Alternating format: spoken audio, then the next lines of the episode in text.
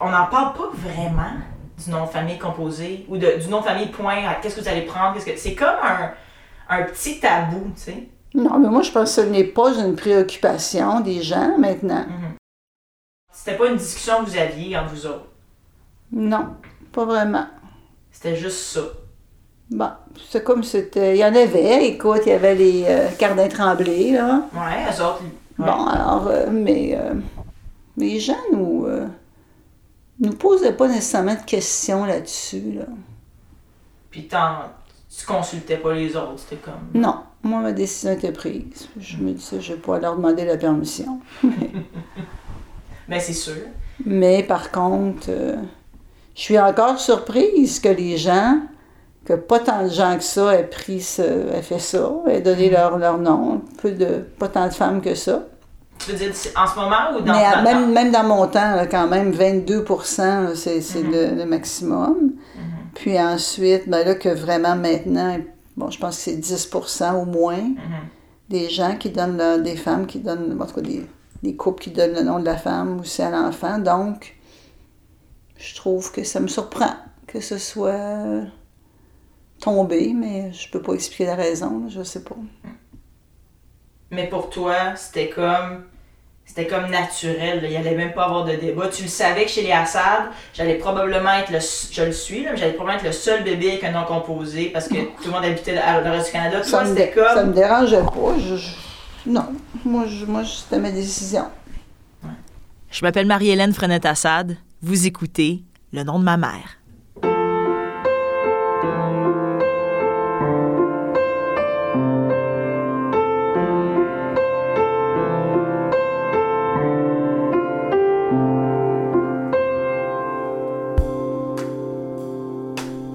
Dans le deuxième épisode de cette série, je tente de répondre à la question de ma mère. Ce qui me surprend maintenant, c'est que les femmes aujourd'hui, souvent, ne, ne donnent pas leur nom de famille à leurs enfants. Alors, euh, je me demande pourquoi. Je me demande quelle est la raison, mais je ne le sais pas. Cette question-là me fascine vraiment. C'est au cœur de tout mon projet, en fait. J'arrive pas à concevoir ce qui se passe avec les mères de mon âge. Qu'est-ce qui s'est brisé en une génération pour qu'on perde son désir d'apparaître dans le nom de nos enfants? Et surtout, ben, pourquoi on en parle si peu? On parle de quel prénom on va donner, mais entre amis ou dans une famille, je trouve qu'on discute très peu de quel nom de famille on va choisir. Au début de mon documentaire, avant même de commencer mes entrevues, j'ai voulu savoir si quelque chose avait été écrit sur le sujet, si on avait des chiffres de répertoriés, des statistiques sur le déclin du nom de famille composé au Québec. Rapidement, je suis tombée sur un document intitulé Un retour des patronymes au Québec 2005 à 2010, au-delà des chiffres des discours complexes entre égalité, identité et filiation. Pour m'aider dans mon balado, j'ai contacté Laurence Charton, une des quatre chercheurs à avoir travaillé sur le projet. J'ai une entrevue à 15h avec Mme Laurence Charton. Marie-Hélène Frenette-Assad. Elle a gentiment accepté de me rencontrer. Enchantée, bonjour. Merci tellement de me rencontrer. De rien, je, je sais pas, j'espère pouvoir vous aider. Euh, je m'appelle Laurent Charton, je suis professeur à l'INRS.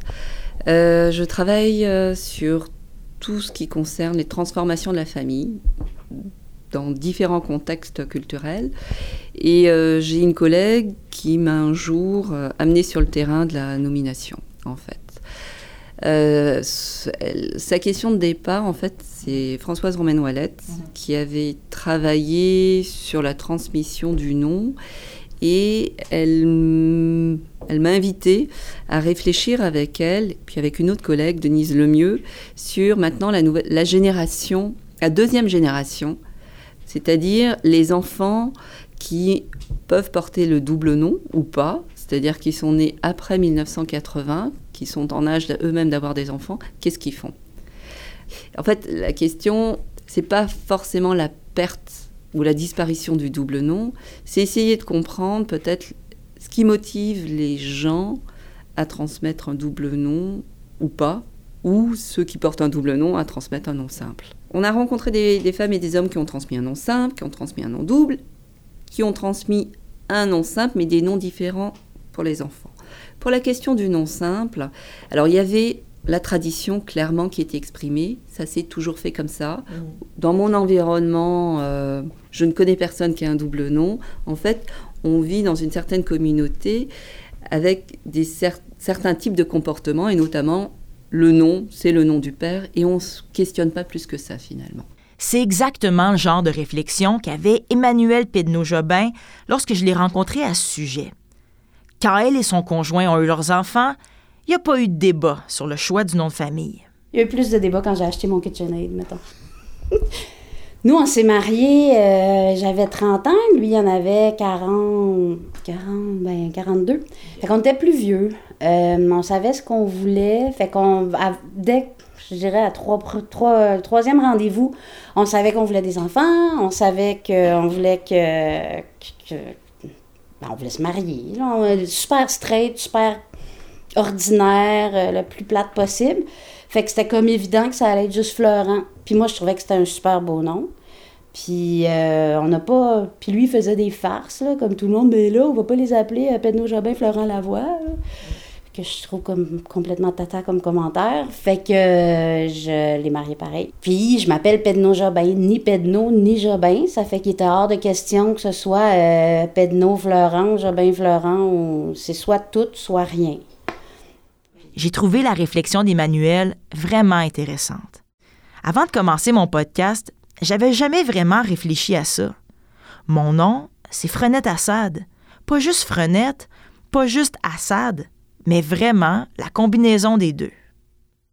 J'ai envie de dire pour ceux qui transmettent le nom simple, euh, et c'est notamment des femmes qu'on a rencontrées qui portaient le double nom, qui disent ne pas avoir pu choisir entre quel nom transmettre, celui du nom de, leur mère ou le nom du mmh. père. Et donc, en fait, elles ont décidé, j'ai envie de dire, de plus se poser de questions, d'aller au plus simple selon elles, c'est-à-dire transmettre le nom du conjoint. Un autre excellent exemple de ça, c'est mon amie Elodie. Elle a deux enfants qui portent le nom de son conjoint et aucun de ces deux noms à elle.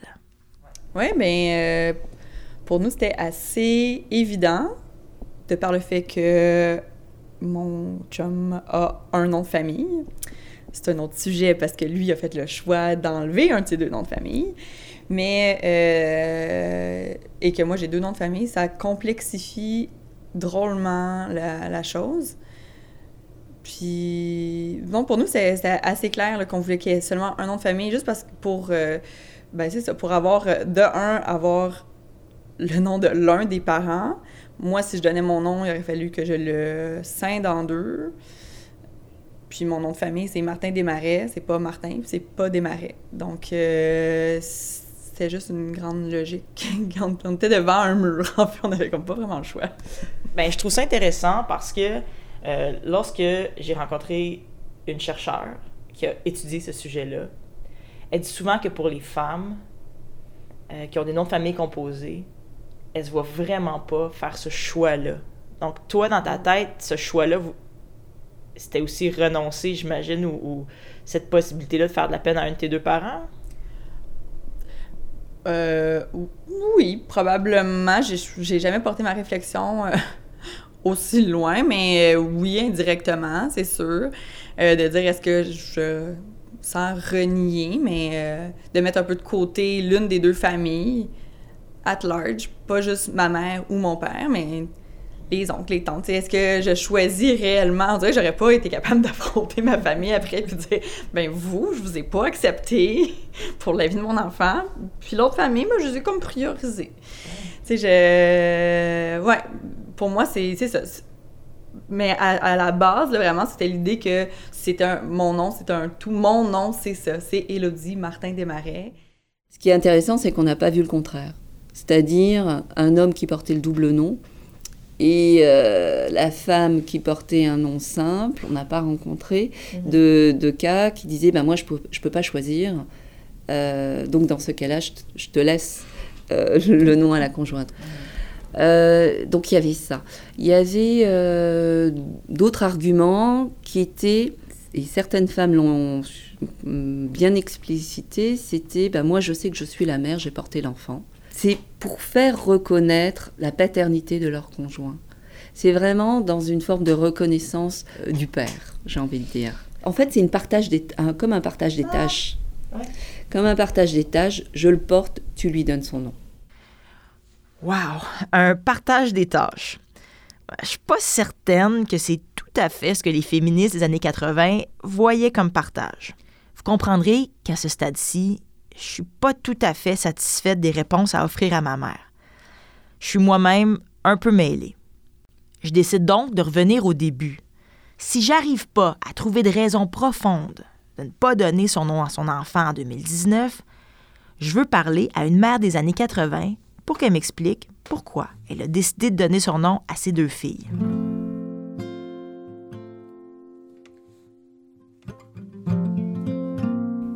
Je suis allée rencontrer Louise Belair dans le quartier où j'ai grandi avec ses deux filles, Catherine et Marie-Louise Belair-Noël.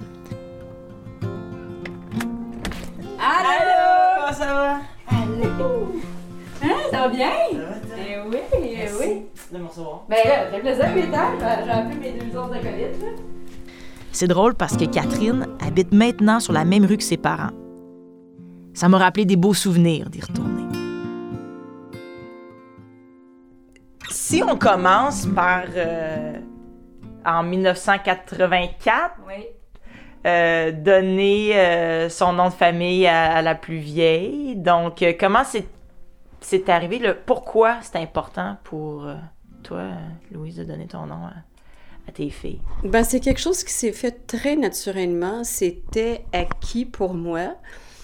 Que mes, mes enfants, si j'en avais, évidemment, et puis que Catherine fut la première de deux, euh, porteraient et mon nom et celui euh, de mon époux, puisqu'on s'était déjà mariés. Alors, c'est pas l'union libre, mais on était mariés. Et en même temps, euh, c'était tout aussi normal pour Marc, donc mon époux, euh, que, ce soit, que ce soit ça. Euh, de telle sorte qu'il n'y a jamais eu de discussion. Euh, c'est comme ouvrir le robinet, puis l'eau coule. Euh, Donc, les deux noms étaient pour, étaient pour apparaître.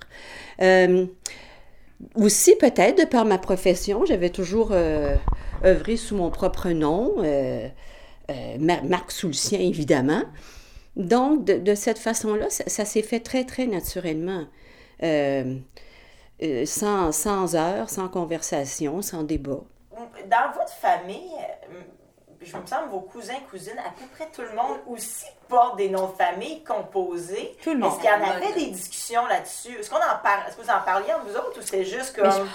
Il y a eu les deux euh, cousines qui sont plus âgées, en- disons grosso modo d'une dizaine d'années. Or, lorsqu'elles sont nées, euh, donc euh, deux filles de la sœur aînée de mon époux, euh, le nom composé n'était pas permis. Do- Donc, elles n'ont porté que le nom de leur père et le portent toujours. Euh, c'est c'est Catherine vraiment qui a été la suivante. Et à partir de Catherine, ben, ce fut le frère de Marc qui, lui, a eu deux fils. Et d'emblée, on portait les deux noms. Et ensuite, euh, la jeune sœur de Marc, et encore une fois, qui a eu deux filles. Puis d'emblée, on portait les deux noms. Et dans leur cas, ils ont même inversé euh, le, le- le nom du père et le premier nom, et le nom de la mère et le dernier nom de famille. Question de phonétique. Mais, mais ça, c'était quand même un petit ajout. C'est que le nom de la mère se retrouvait À la fin. Euh, mais on discutait pas plus loin que ça. Ben, je pense qu'on était déjà satisfait que les deux noms de famille y soient. Sachant, par contre, je me souviens, sachant que, évidemment, euh, viendrait, si on avait la, la- la chance et le bonheur d'avoir des petits-enfants, euh, que, que- que- que tous les noms ne peuvent pas y rester. Euh, obligatoirement, il n'y en a que deux qui sont permis. Euh, donc, je savais bien que dans notre cas euh, précis, le Bel Air céderait la place. Mais, mais néanmoins, ce qui était plus important à ce moment-là, pour moi, c'était que Catherine, et par la suite avec bonheur Marie-Louise, euh, pu- puisse être consciente euh, des, des deux noms de famille, espérant que ça crée pe- peut-être euh, peut-être une appartenance de plus, un sens qu'il n'y a pas qu'une famille, qu'il a pas une famille Mise de côté. euh, mise de côté ou une qui est majoritaire, l'autre minoritaire, au niveau de l'importance. Ça, je trouvais que si on accomplissait ça, c'était déjà beaucoup, mais qu'évidemment, au fil, au fil des générations, il y y, a ça, il y a bien d'autres choses qui se produisent.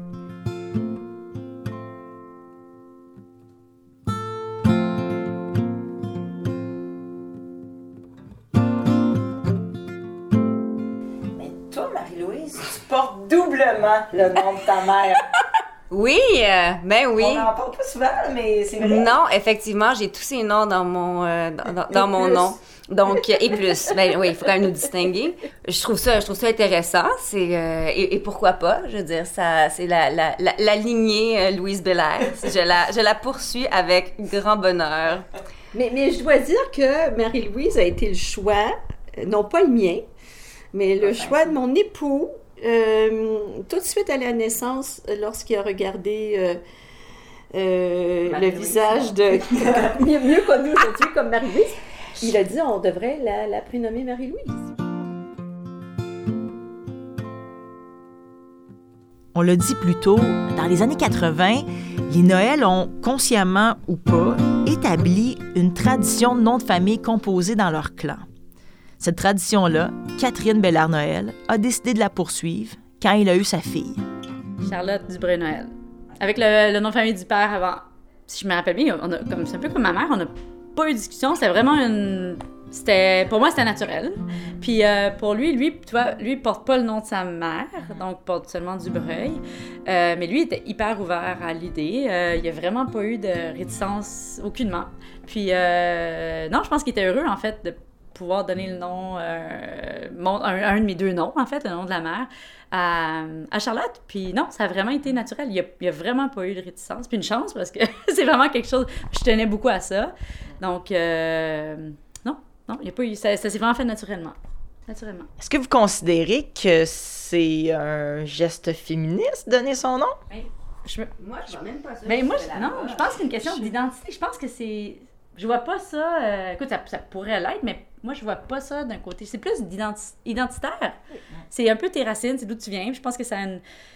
Une. euh, une, voyons, une signification au-delà du, au-delà du féminisme. C'est vraiment la famille. Ouais, t'as deux familles. T'as deux familles. c'est que tu viens de deux personnes. En tout cas, je- c'est souvent Oui. c'est le cas. Je vois difficilement pourquoi est-ce que le nom de la mère devrait peut-être être justement mis de côté automatiquement. Sans, euh, sans, sans, sans même qu'on ait vraiment besoin de se passer, puis qu'on se dise, ah ben évidemment, le père va prendre le nom parce que parce, que c'est- parce que c'est le père. Euh, Il y a peut-être un peu de... en, en disant ça, il y a peut-être un peu de féminisme là-dedans, mais...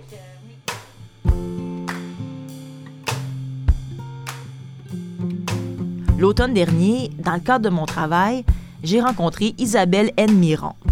Isabelle est l'une des fondatrices du blog Je suis féministe et c'est aussi la conseillère municipale de mon district.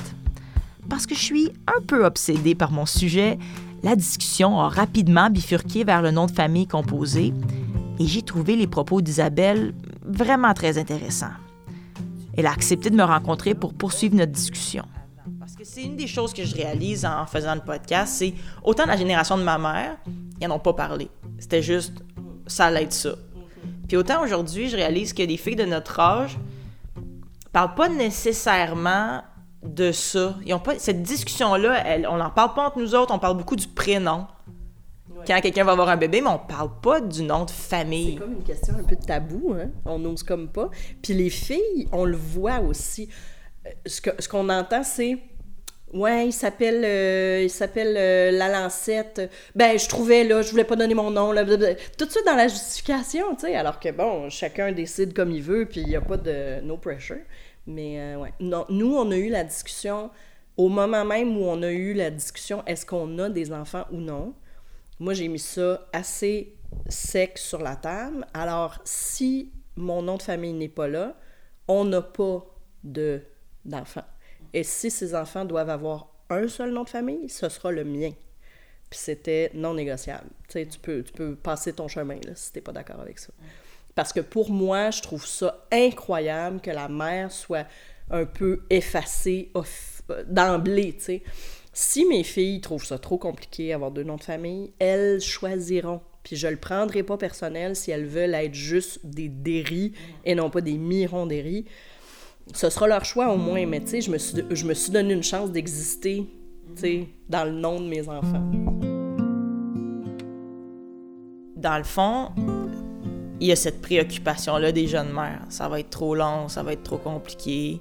Est-ce que est-ce c'est si compliqué que ça? moi, je me la pose la question. J'ai vécu avec quatre noms. Puis là, je me dis, mais OK, attends une minute. C'était-tu si pire que ça ou ça, ça me distingue aussi? sais? Absolument. Moi, je, trouve vraiment que c'est sans flarger avec les fleurs du tapis. Là. Je veux dire, euh, un, prénom composé euh, super long, c'est tout aussi euh, handicapant, mais c'est le fun aussi. sais. Moi, dans toutes les classes où, j'allais à l'école, on était toujours au moins quatre Isabelle. sais, parce que c'est un prénom hyper populaire à la fin des années 70. C'est quand même, il y a des avantages de se distinguer. On n'en parle pas souvent, mais c'est... Cette discussion-là m'a beaucoup fait réfléchir.